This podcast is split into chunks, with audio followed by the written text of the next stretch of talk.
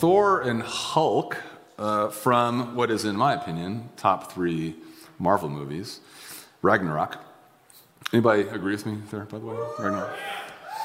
Thor and Hulk certainly do have a lot to be angry about. The god of thunder lost his parents and has been banished to a garbage planet. Uh, Hulk was a victim of a scientific experiment going wrong. Now he is a violent, green, oversized monster. What is even worse is that when Thor and Hulk get angry, they don't regrettably say a few bad words that they have to apologize for later.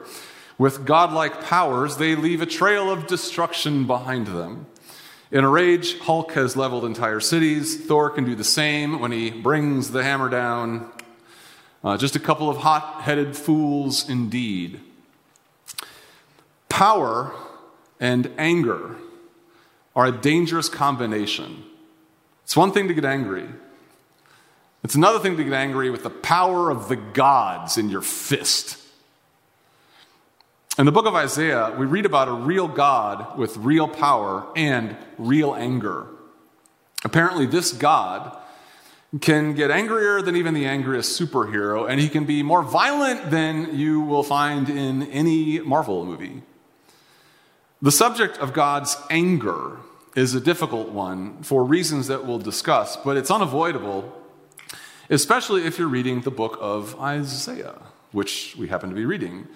Uh, we're studying Isaiah here at Rooftop in a series called Isaiah for Today. Isaiah was a Jewish prophet who lived in the nation of Judah eight centuries before the arrival of Jesus. God had commanded his people to live holy lives, be a light to the nation. For the most part, they completely ignored those instructions. Uh, God sent prophets to warn them to clean up their act, but they didn't. Finally, God sends one final prophet to warn them of their coming destruction at the hands of their enemies. Uh, this prophet's name was Isaiah, and he leaves behind a big book of prophetic poetry. And we're studying that book to learn what we can about God, about ourselves, about God's plan. Now, Isaiah's book, it's so big and complicated that we've broken it up into seven mini series. And our third mini series is called The Lord Is. Uh, during this series, we're looking at who God is, what we learn about him, what he's like. Uh, we've learned that so far that God is sovereign, that God is righteous, God is just. And we also learned from the book of Isaiah that God can get very, very angry. God's anger burns brightly in Isaiah. The words anger and angry occur 37 times in the book. Uh, wrath occurs 20 times. Vengeance, that word occurs seven times. Punish occurs 13 times. There are plenty of angry passages in the book of Isaiah in which God makes plain his displeasure against his people. Uh, some of these passages are fairly graphic. I had plenty to choose from. And while I don't want to overwhelm you with the wrath of God this morning, I also don't want to shy away from some difficult texts. So let me share with you a few of the angry passages from the book. Uh, like here in chapter 30. See, the name of the Lord comes from afar with burning anger and dense clouds of smoke, his lips are full of wrath, and his tongue is a consuming fire. His breath is like a rushing torrent rising up to the neck. He shakes the nations in the sieve of destruction. He places in the jaws of the peoples a bit that leads them astray. Or here in chapter 34 Come near, you nations, and listen. Pay attention, you peoples. Let the earth hear and all that is in it, the world and all that comes out of it. The Lord is angry with all nations. His wrath is upon all their armies. He will totally destroy them. He will give them over to slaughter. Their slain will be thrown out. Their dead bodies will send up a stench. The mountains will be soaked with their blood. Yeesh. How about chapter 51? Awake, awake, rise up, O Jerusalem, you who have drunk from the hand of the Lord the cup of his wrath. You who have drained to its dregs the goblet that makes men stagger. Your sons are filled with the wrath of the Lord and the rebuke of your God. Honestly, I could go on. Isaiah is at times a very angry and bloody book. The picture we get in Isaiah is of a God who is very loving, very forgiving, but can also get very, very, very upset, sometimes at the slightest offenses. In many ways, the God of the Old Testament reminds me of Andy from The Office. I don't know if you know Andy from The Office, but Andy could be very, very, very lovable, but he could also lose his t- temper easily, punching walls and throwing tantrums. And Andy actually had to disappear for a few episodes to go to anger management training. After reading the Bible, you might think that God himself needs to disappear for a few episodes to go to anger management training. And that's one of the first things we need to acknowledge this morning. The anger and the violence of God can be unsettling, even offensive. Uh, frankly, it's one of the reasons why a lot of people in the world just don't believe in God. Maybe, for example, you've heard the name uh, Richard Dawkins. Raise your hand if you've ever heard of Richard Dawkins. Richard Dawkins, famous atheist. I don't know if you can see his t shirt here. It says, Religion, together we can find the cure. At the very least, it's funny. Uh, Dawkins, famous atheist who writes very critically about Christianity. And here's what he writes about uh, the God of the Old Testament. The God of the Old Testament is arguably the most unpleasant character in all of fiction.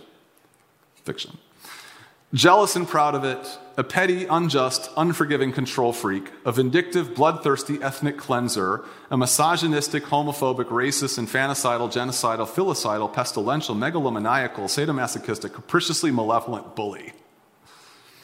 That's from Dawkins' book, The God Delusion. Title says it all. He, he doesn't mince words, to his credit. Some people are so offended by God's anger and violence, they refuse to believe. Other people don't necessarily not believe in God, they just adjust their theology accordingly. Centuries ago, for example, there was an entire branch of Christianity called Marcionism. Turn to your neighbor and say Marcionism.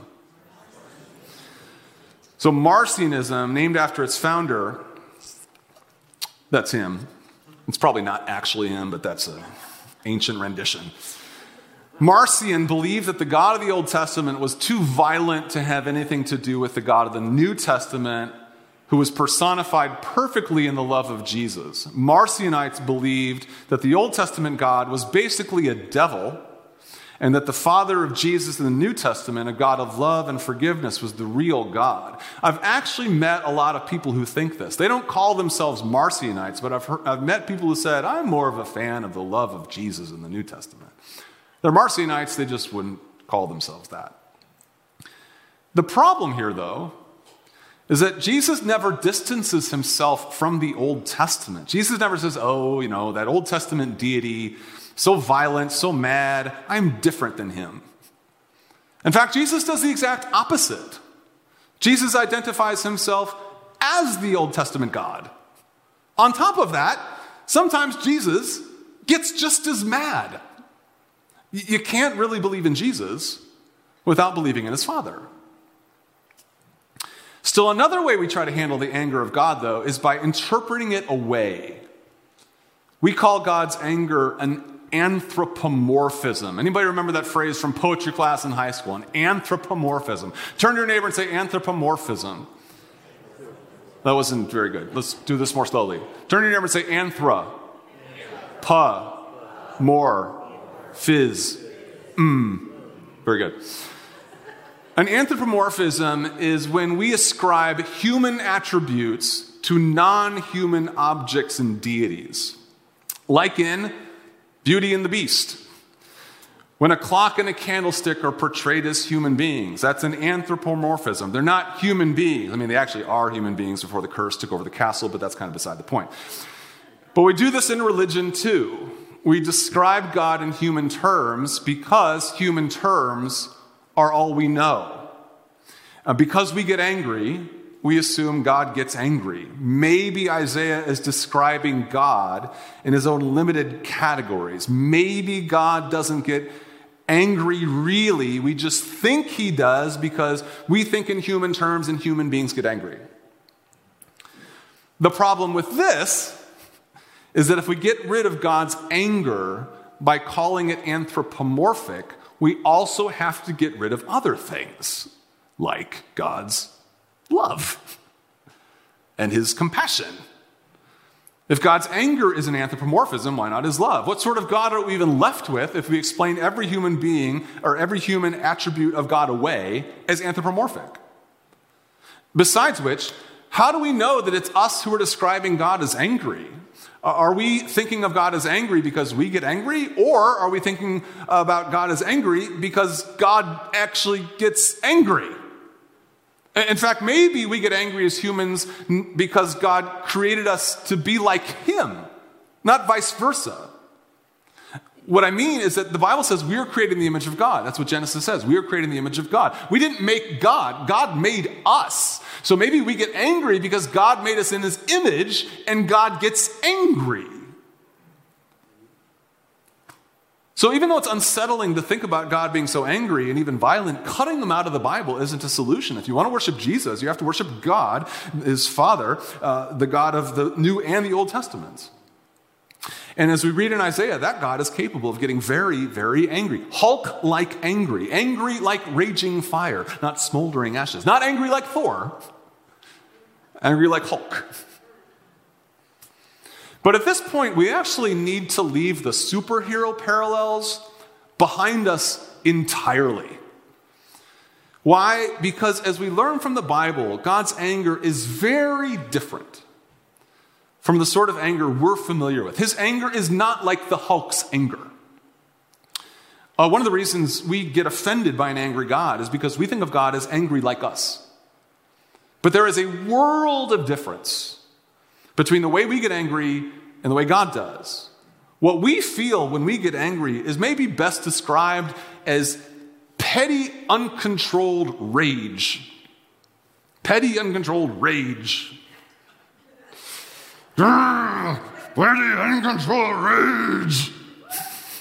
Okay, it'll, it'll uh, pop up eventually. but what God feels when he gets angry is maybe best described as righteous, completely justified, righteous indignation. And they're different. There's a difference between uncontrolled rage and righteous indignation. In fact, there's lots of differences between God's anger and ours. But two of the key differences between God's anger and ours are that God's anger is short and slow. God's anger is short and slow. When I say that God's anger is short, I don't mean that he has a short fuse, just the opposite. I mean that his anger is temporary, it doesn't last long. As the prophet writes of God, I will not accuse forever, nor will I always be angry. And as the prophet, uh, the psalmist writes, for his anger lasts only a moment, but his favor lasts a lifetime. When God gets angry because of our sin and when he decides to act on it, it's temporary. He's not always angry like the Hulk. This actually might be hard for us to accept because we know people who actually are always angry. Unfortunately, sometimes some very influential figures in our lives. And maybe your dad was just always angry. Maybe your mom was like always on the verge of exploding. Anybody have a mom or a dad like that? Don't raise your hands. In fact, that might be one of the reasons that you have a hard time accepting the idea of an angry God, because it makes you think of your perpetually angry parents. On the other hand, this is sort of a natural thing for us. Even my kids are afraid that I'm angry all the time, even though I'm not.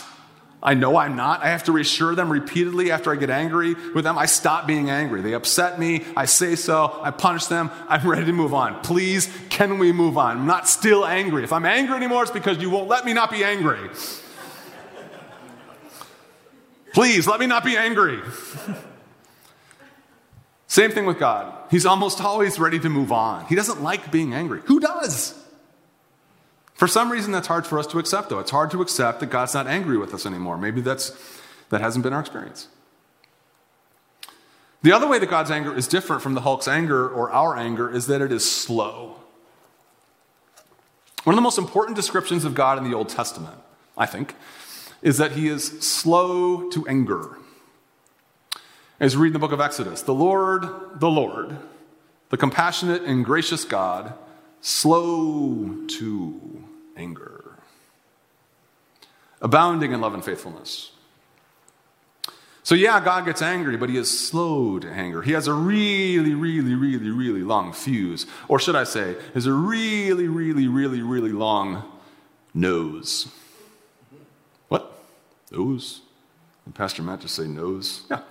It's a really, really, really, really long nose. Here's what I mean. You're going to love this. The phrase slow to anger in Hebrew is a fun Hebrew phrase. It's erech apayim. Turn to your neighbor and say erech, erech apayim. The phrase actually means literally long nose. Not like Pinocchio, different. You see, when ancient Hebrews felt emotions, they described those emotions in terms of their body parts. They felt compassion in their bowels. Life and joy resided in their heart. And when they felt anger, they felt it in their noses, which makes sense. When you get angry, a lot of times you feel it in your nose. Your nose burns hot, it turns red, your nostrils flare.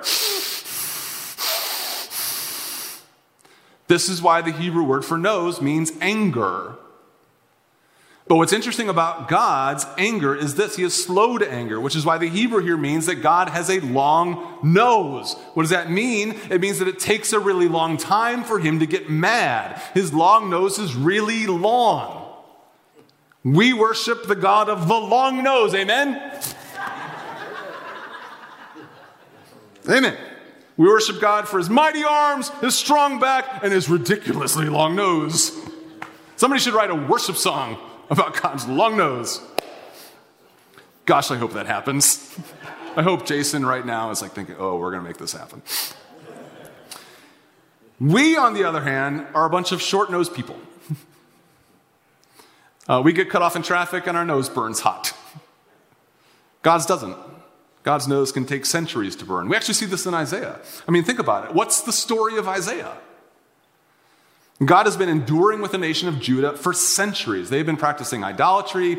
Uh, they have been uh, violating the poor. They have been sacrificing children for a very long time. Now, God hasn't been silent through all this. God has sent them prophets telling them to stop.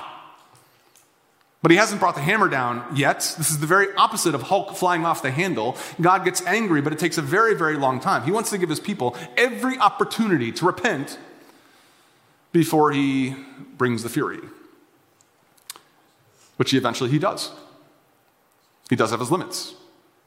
After centuries of warning, he's had enough. He withdraws his hands of protection from his people. He lets Judah's enemies come against them in a fiery rage, but only after giving them a very long time to choose a different path. God's anger is short and it is slow. Ours is long and it is quick. Now, honestly, there's plenty to talk about regarding God's anger. It's a very prominent theme in the Bible, one that a lot of people have wrestled with. But while we could keep talking about it, I want to move into some application. I want to talk about the so what question.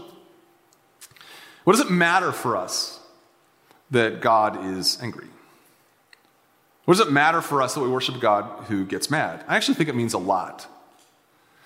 And before we close, I want to share with you three implications to the anger of God as far as we're concerned. What does it mean for us that God gets angry? Well, first, God's anger means that he cares for us. God's anger means that he cares for us. In Isaiah chapter 5, we read, Therefore the Lord's anger burns against his people. His hand is raised, and he strikes them down. What's really important to see in this verse is this little phrase here His people. God gets mad at his people. God is upset with his people. His people are Judah, his nation. They are his children. As God says earlier in chapter 1, I reared children. I reared children and brought them up. So, so next verse. I reared children and brought them up, but they have rebelled against me. God is angry with his people because he cares for his people. If God didn't get angry with his people, it would mean he doesn't care, but he does care. God's righteous indignation is a sign of his concern for his children. I mean, the nation, this nation is the nation he formed. He formed them out of nothing. He delivered them from slavery in Egypt. He's the one who gave them the promised land. If you're a parent, you understand this. I do. I mean, when other kids disobey their parents, it doesn't really bother me. I mean, it's irritating. They shouldn't. It's kind of annoying to watch. But when my kids disobey me, it drives me crazy. It gets my gizzard. Why? They're my kids. I love them and what's best for them. When they disobey me, it's usually because they're choosing their own rebellious path. The normal reaction for a parent in those situations is to get angry. Now, again, I know many of our parents and authority figures did a terrible job communicating their anger. Some of them scarred us. I'm not justifying that. In fact, the book of James says Man's anger does not produce the righteousness that God desires. One more time for all you angry people man's anger does not produce the righteousness that God desires. God's anger is different than ours. It is slow, is justified, is short. My point here, though, is that his anger is a sign of his love. He wouldn't get angry at us if he didn't love us. I mean, have you ever met a parent who just doesn't care anymore? They don't get angry at their kids because, you know, what's the point? Well, they're going to do what they're going to do. Hmm. God's not like that. He will never not stop caring, which means he will never not stop feeling angry.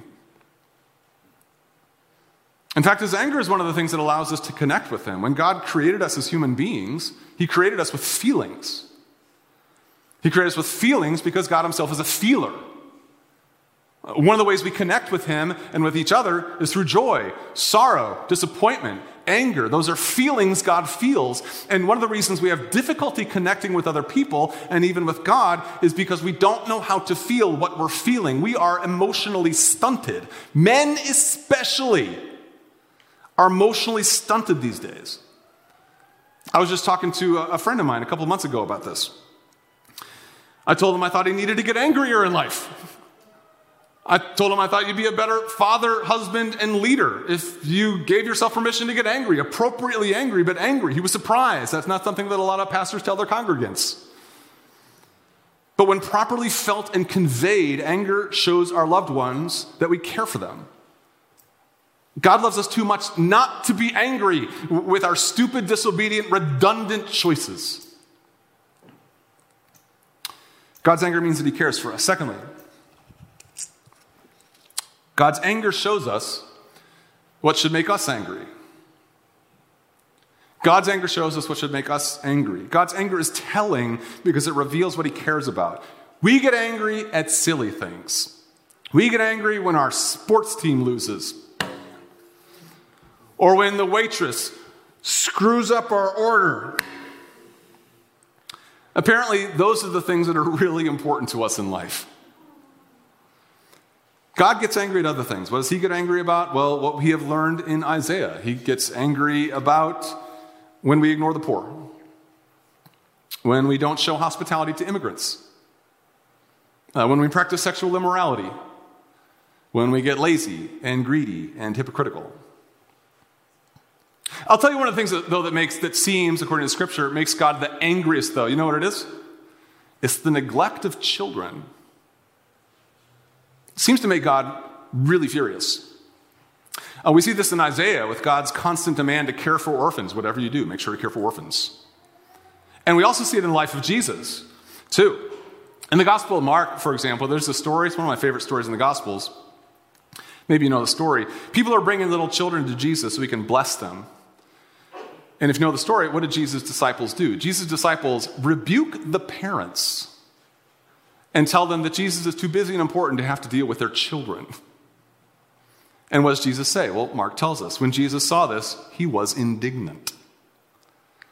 He said to them, Let the little children come to me. This is the only time in the Gospels when Jesus gets indignant. He gets mad in the Gospels on a handful of occasions, but this is the only time he gets indignant mad. In fact, I like to imagine Jesus saying this with his indignant mad voice Let the little children come to me. And parents with their wide eyes are like getting their kids, go, go to Jesus, fast, quick, go to Jesus. And the children are like, no, no, not anymore, not interested. But this isn't the only time that Jesus gets mad about children. Earlier in the book, Jesus says, If anyone causes one of these little ones who believe in me to sin, it would be better for him to be thrown into the sea with a large millstone tied around his neck. Whoa. Jesus said that. If anyone causes one of these little ones who believe in me to sin, it would be better for him to be thrown into the sea with a large millstone tied around his neck. In other words, if you harm or mislead a little child, it would be better to die with a large rock around your neck in the ocean than have to face what God is going to do to you. Jesus said that.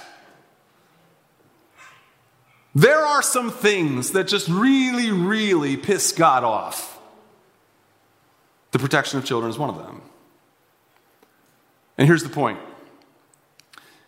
it should make us mad too.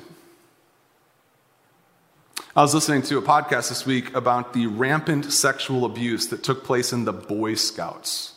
This hits home to me. I was raised a scout. More than 88,000 men, more than 88,000 men so far have filed suit against the Boy Scouts for failing to supervise scout leaders who raped and molested them. One victim describes years of rape by a 20 year old leader who was allowed to sleep unsupervised in his tent for years, raped him repeatedly on scout trips. This should make us mad.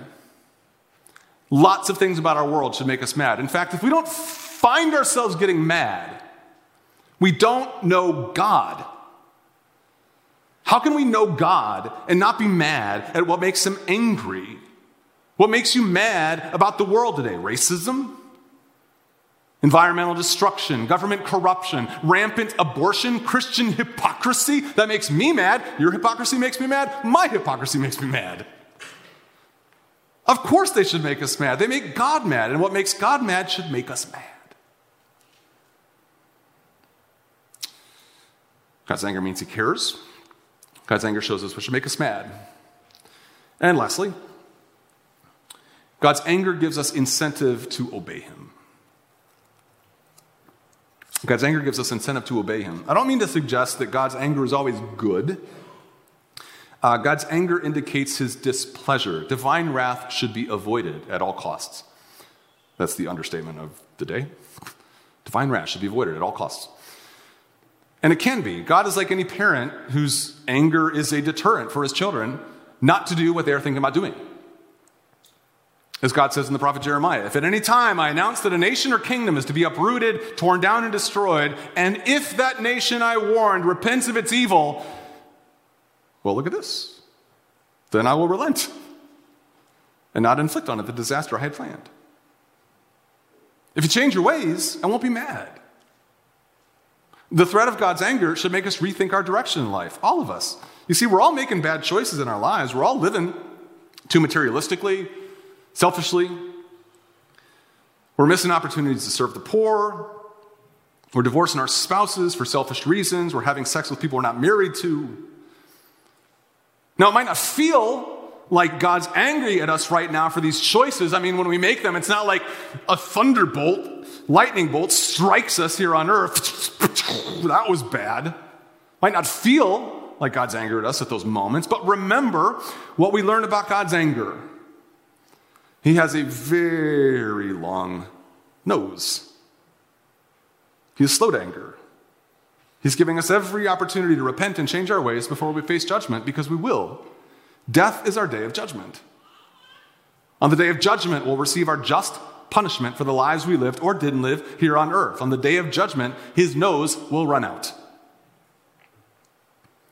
We read about this in Isaiah also. The prophet calls it the day of destruction.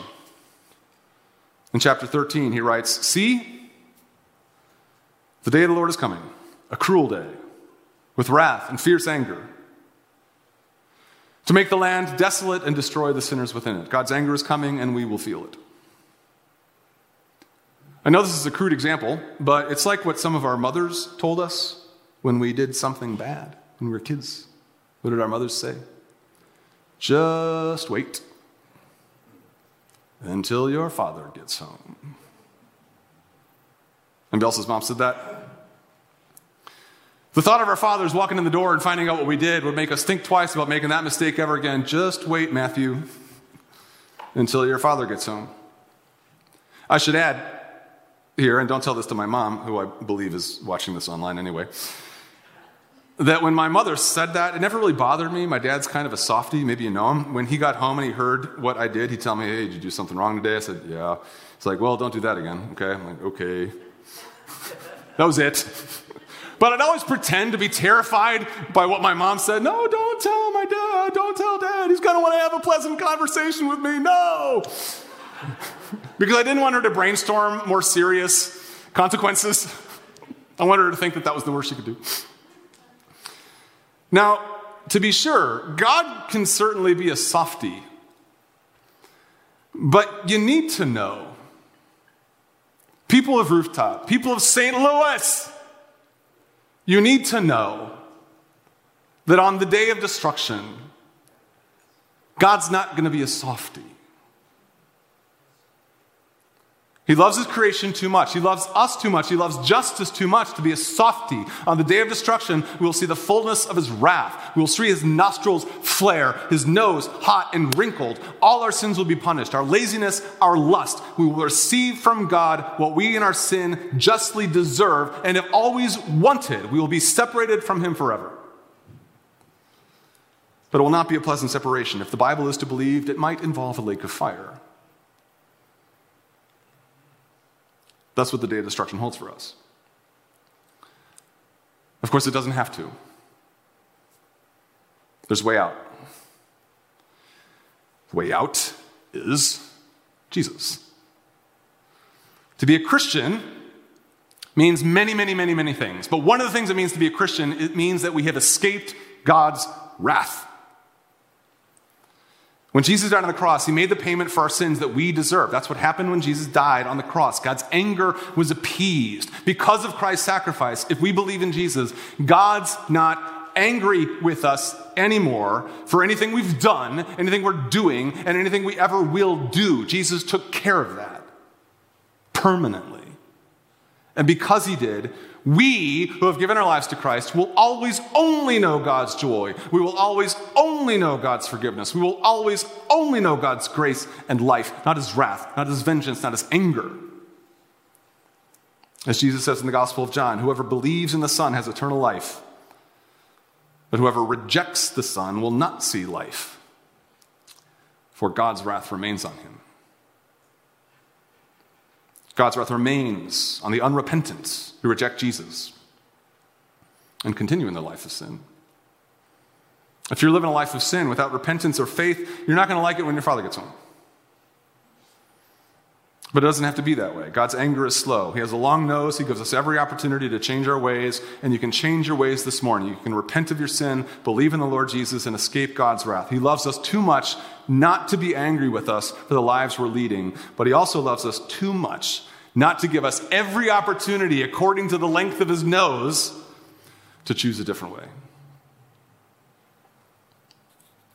Let's pray.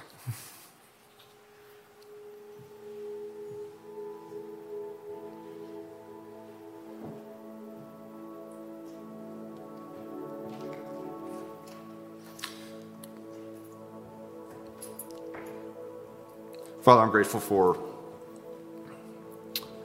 Isaiah's graphic portrayal of your wrath. Nobody wants to hear about it. We want to picture God in our minds as loving and kind. But parents who are only loving and only kind all the time are terrible parents. Their children grow up lazy and selfish. You have higher hopes for your kids. You have higher hopes for us. We are your children. And of course, we make you mad. The world makes you mad. Why wouldn't it? Help us feel your wrath, not only as our opportunity to appreciate the gift of your Son, Jesus, who has saved us from it, but also to make a difference in the world. Your anger might very well be the energy that we need to serve and to care for orphans and to address racism and to serve the poor. Your anger is, is not alone, your, your anger is an expression of your love. But we do more than anything. We thank you for recognize the gift of your son Jesus, who saved us from a punishment that we can't even bear to think about. The, descrip- the descriptions in Scripture of the day of the destruction, they're beyond what we can comprehend. But we don't need to, because by faith in Christ, we've been saved from that. And help us feel the burden to share that good news with our friends and family who have not yet been saved from your wrath. Thank you for everyone's attentiveness this morning. I praise you for that. I know that there are seekers and skeptics and non believers among us, and the anger of God is a thing. It's for me, it's a thing. But we want to understand, we want to be humble and open minded. And we want and we don't want to be afraid to engage truth just because it's hard. I'm going to close our prayer time this morning, Father, with the uh, words of the Apostles' Creed, as we do on the first week of every month. Words that remind us what we believe, who we are, what Christians have, what has joined Christians together for centuries. Words that will appear on the screen for those who need them. I believe in God, the Father Almighty, the creator of heaven and earth, and in Jesus Christ, his only Son, our Lord, who was conceived of the Holy Spirit, born of the Virgin Mary, suffered under Pontius Pilate, was crucified, died, and was buried. He descended into hell. On the third day, he rose again from the dead. He ascended into heaven and sits at the right hand of God the Father Almighty from whence he will come to judge the living and the dead. I believe in the Holy Spirit, the Holy Catholic Church, the communion of saints, the forgiveness of sins, the resurrection of the body, and the life everlasting. Amen.